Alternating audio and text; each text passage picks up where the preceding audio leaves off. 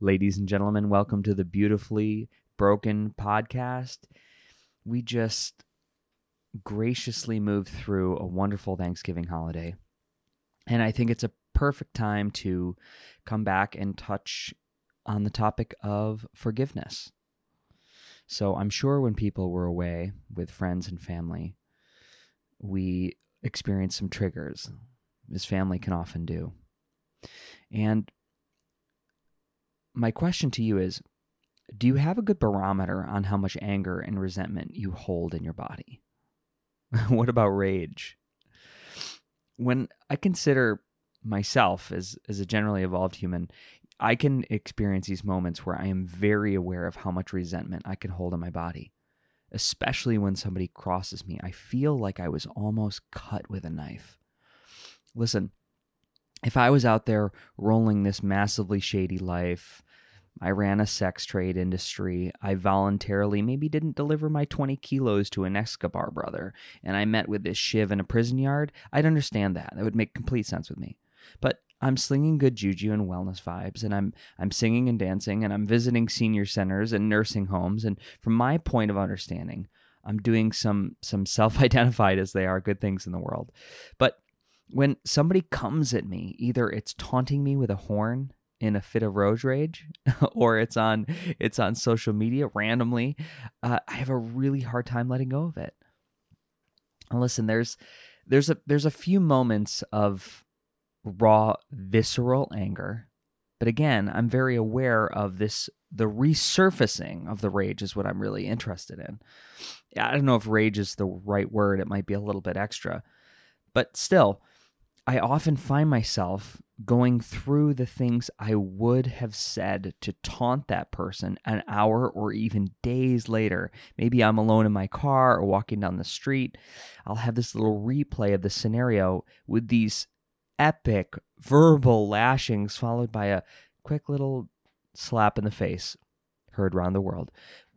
But really, I want to think about this loop that I notice coming up in myself and with with with the self development work, I'm I'm more clear and aware when the patterns arise.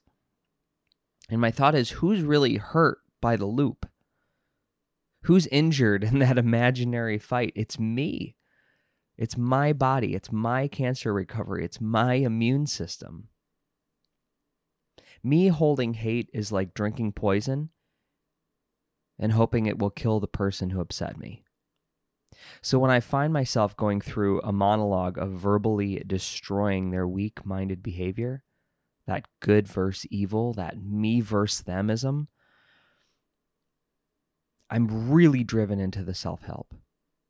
I know it's time to do something to pull the cap off the volcano. So it's either breath work from Dan Brulé or Sage Rader, um, yoga, specifically Kundalini for the breath work elements, meditation guided by Joe Dispenza. He's probably the master of the space between space. Look him up on, on YouTube if you haven't yet. And then moving weight. Moving weight in the gym is a massive stress release for me. And while all of those do an excellent job at moving energy, they don't really deal with the original hardwiring. And what I'm interested in is why I go there. And where did it start? Everybody can relate to this. Everybody's heard through a friend of a friend that there was some negative feedback delivered about you. And it and it seemed as such an impossible slight that you just couldn't let it go. But to look at my pattern, I I try to imagine where it could have started. And you can do this on a on a again, it's just an open up a notebook and start stream of conscious thought journaling. But you want to identify that original pattern. So for, my, for myself, I'll share here because it's my podcast. I, I hated getting in trouble as a kid. I would do anything to avoid it.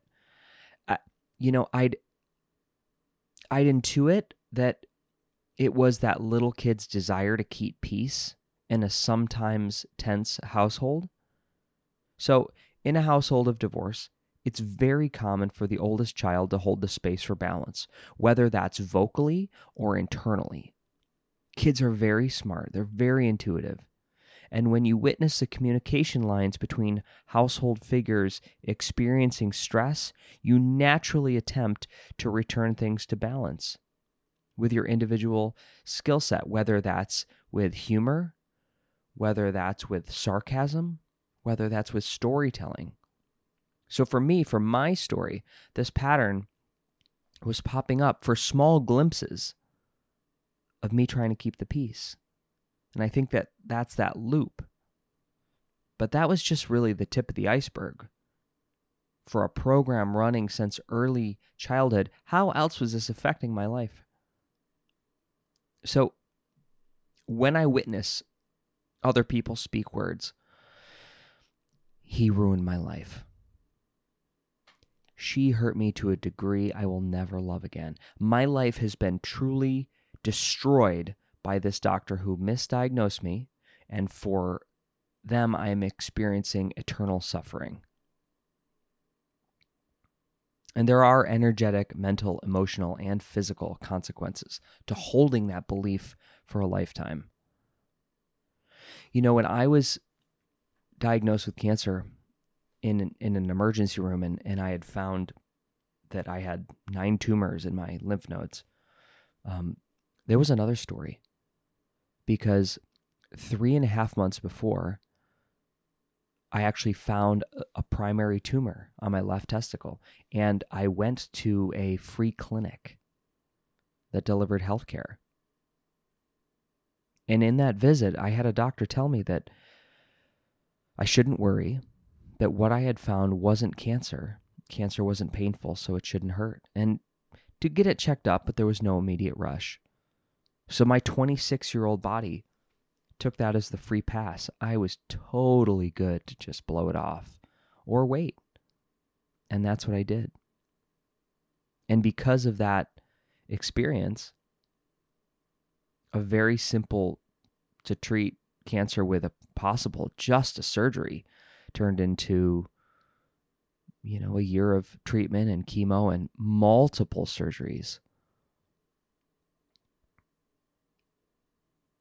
And I remember people asking me when I would tell my story, "Oh my goodness, didn't did you sue that doctor? Did you file a, a legal claim? Did you go follow up with him and let him know?" And I didn't. I didn't. It was such a shock to the system that the only thing I wanted to do was get better. So there was some good programming there that I didn't value revenge, where I saw its lack of value inherently. But I do do forgiveness exercises based around that experience and that physician because I know there's some trauma packed in there. Which leads me to this segue for forgiveness and a perfect topic around Thanksgiving. And forgiveness means different things to different people. However, usually it's it, it's a decision to let go of resentment and thoughts of revenge and hate and pummeling. The act that hurt or offended you, it might always be with you. It probably will be. But forgiveness can lessen the grip it can help free you, set you free from the control of the other person who harmed you. Forgiveness can lead to feelings of understanding, of empathy, of compassion, specifically for the person who caused you damage. And forgiveness doesn't mean forgetting or excusing the harm done to you or making up with the person who caused harm to you forgiveness brings a kind of peace that helps you go on with your own life. So, at the end of the day, if you allow negative feelings to crowd out positive feelings,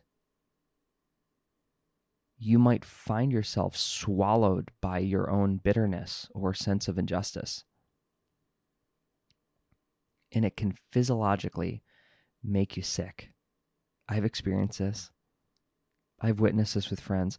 I've watched people be consumed by how they were wronged in what could have been a, a week's struggle with a guide or therapist or spiritual journey.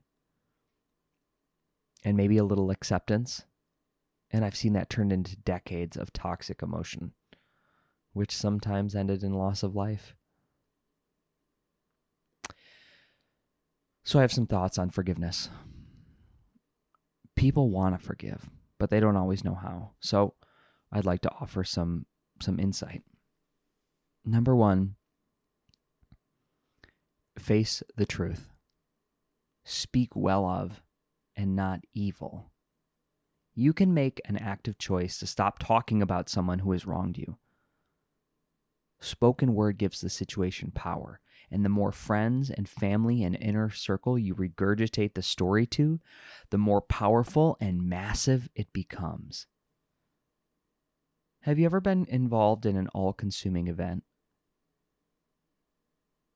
I guarantee it grew to some extent with the number of people you told the story to, whether that was online, on the phone, through text.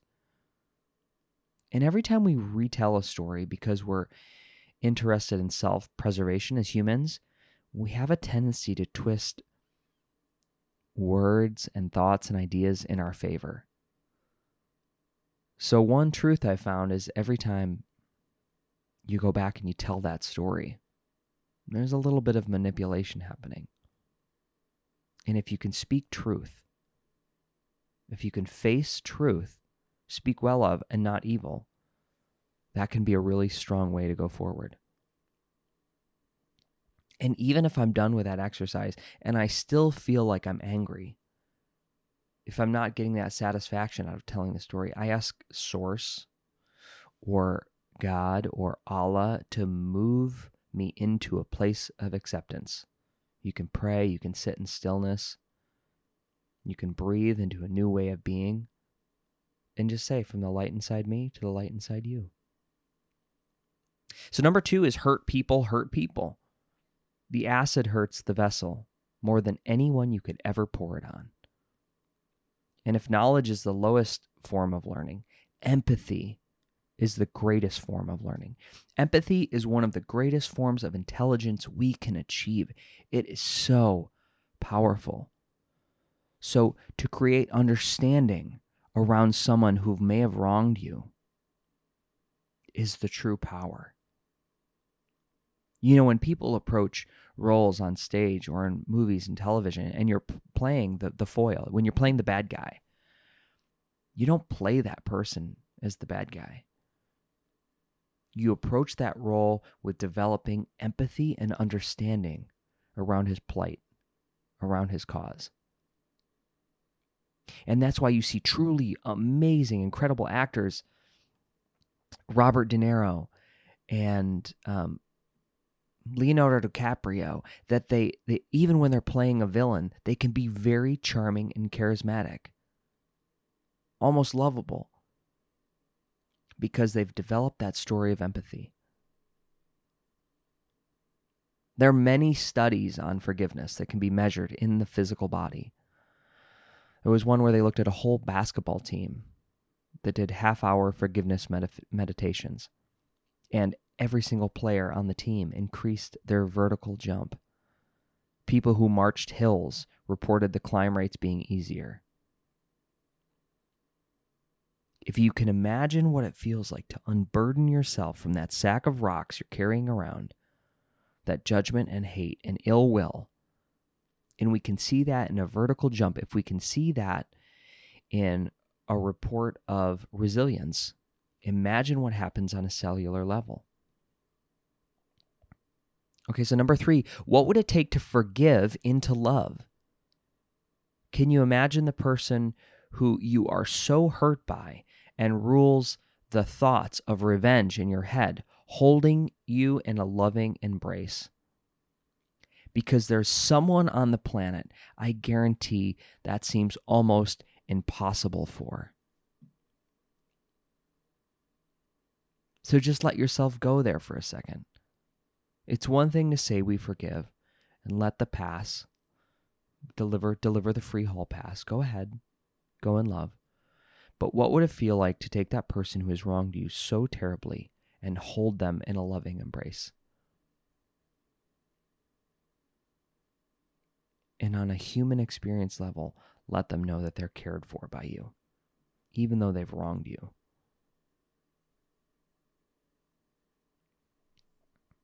You know, I often I often go back to this original programming. You know, and, and you've got to think about that age between three and seven, because that's where a lot of it happens from a scientific standpoint.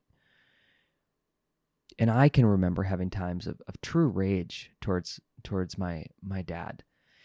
You know, when I was first in New York City and I was struggling, I'd ask for money and rent and groceries, and this pattern led to resentment from him and me. I'd be angry when I felt like I had no other options. And when I had to go to my dad for money, it came with a, a reprimand, usually framed by how I was not doing doing good at life. you know, he watched his son fail to support himself in a career uh, that it could it could have been looked at as a hobby. So from his perception, completely understandable. Through most of my 20s, I was also very sick, you know, experiencing undiagnosed Lyme and horrible joint pain. And the consistent pain in my body through most of my 20s and 30s didn't help with my lack of empathy towards anyone but myself. I remember thinking, all I needed to do was move through the pain, and who could be hurting more than me? So, holding back feelings, emotions, telling people I love them, that behavior unfolded as a natural sunset of what was going on. It made, made perfect sense to me. But through forgiving myself, my parents, and, and going even further, reaching out and telling people who have stood by me in the worst times of my life how important they were and how much I loved them and how sorry I was that I couldn't summon those words at the time has been an incredible step in my healing and hopefully in theirs. You know, if we look at, if we go to quantum physics, let's look at a little quantum entanglement.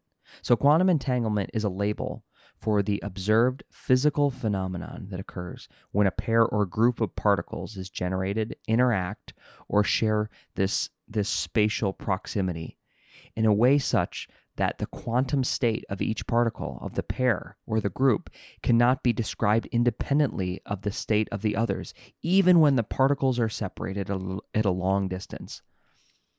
So let's say we have two particles in an orbit of each other, and we were to separate those by miles, hundreds of miles, to apply heat to one particle or a temperature change, the other particle experiences that shift.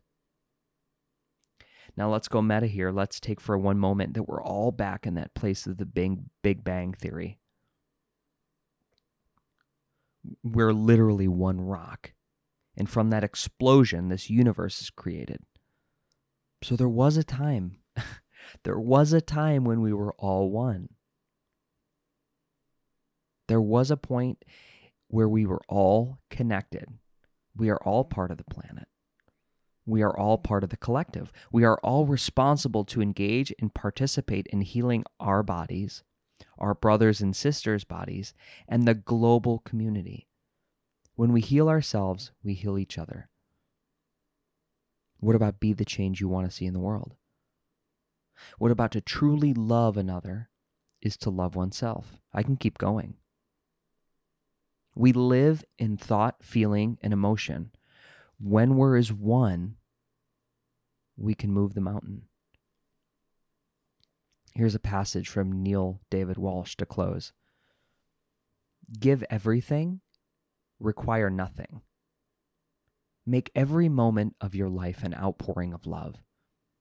Use every moment to think the highest thought, say the highest word, do the highest deed. Embrace every circumstance, own every fault, share every joy, contemplate every mistake. Walk in every man's and woman's shoes. Forgive every offense, heal every heart, honor every person's truth, adore every person's God, protect every person's rights, preserve every human's dignity be a gift to everyone who enters your life. and to everyone whose life you enter. When someone enters your life unexpectedly, look for the gift that person has come to receive from you. I have sent you nothing but angels. Neale Donald Walsch. I have sent you nothing but angels. When people come into our lives and there is a perceived hurt, there's a really good chance. Spiritual leaders point, quantum physics point, I say that that person is there to teach you a lesson that is a gift to make life better. My friends, that's it for today. That was 20 minutes of me talking. This is the Beautifully Broken podcast, and I thank you for staying with me till the end of the show. Namaste.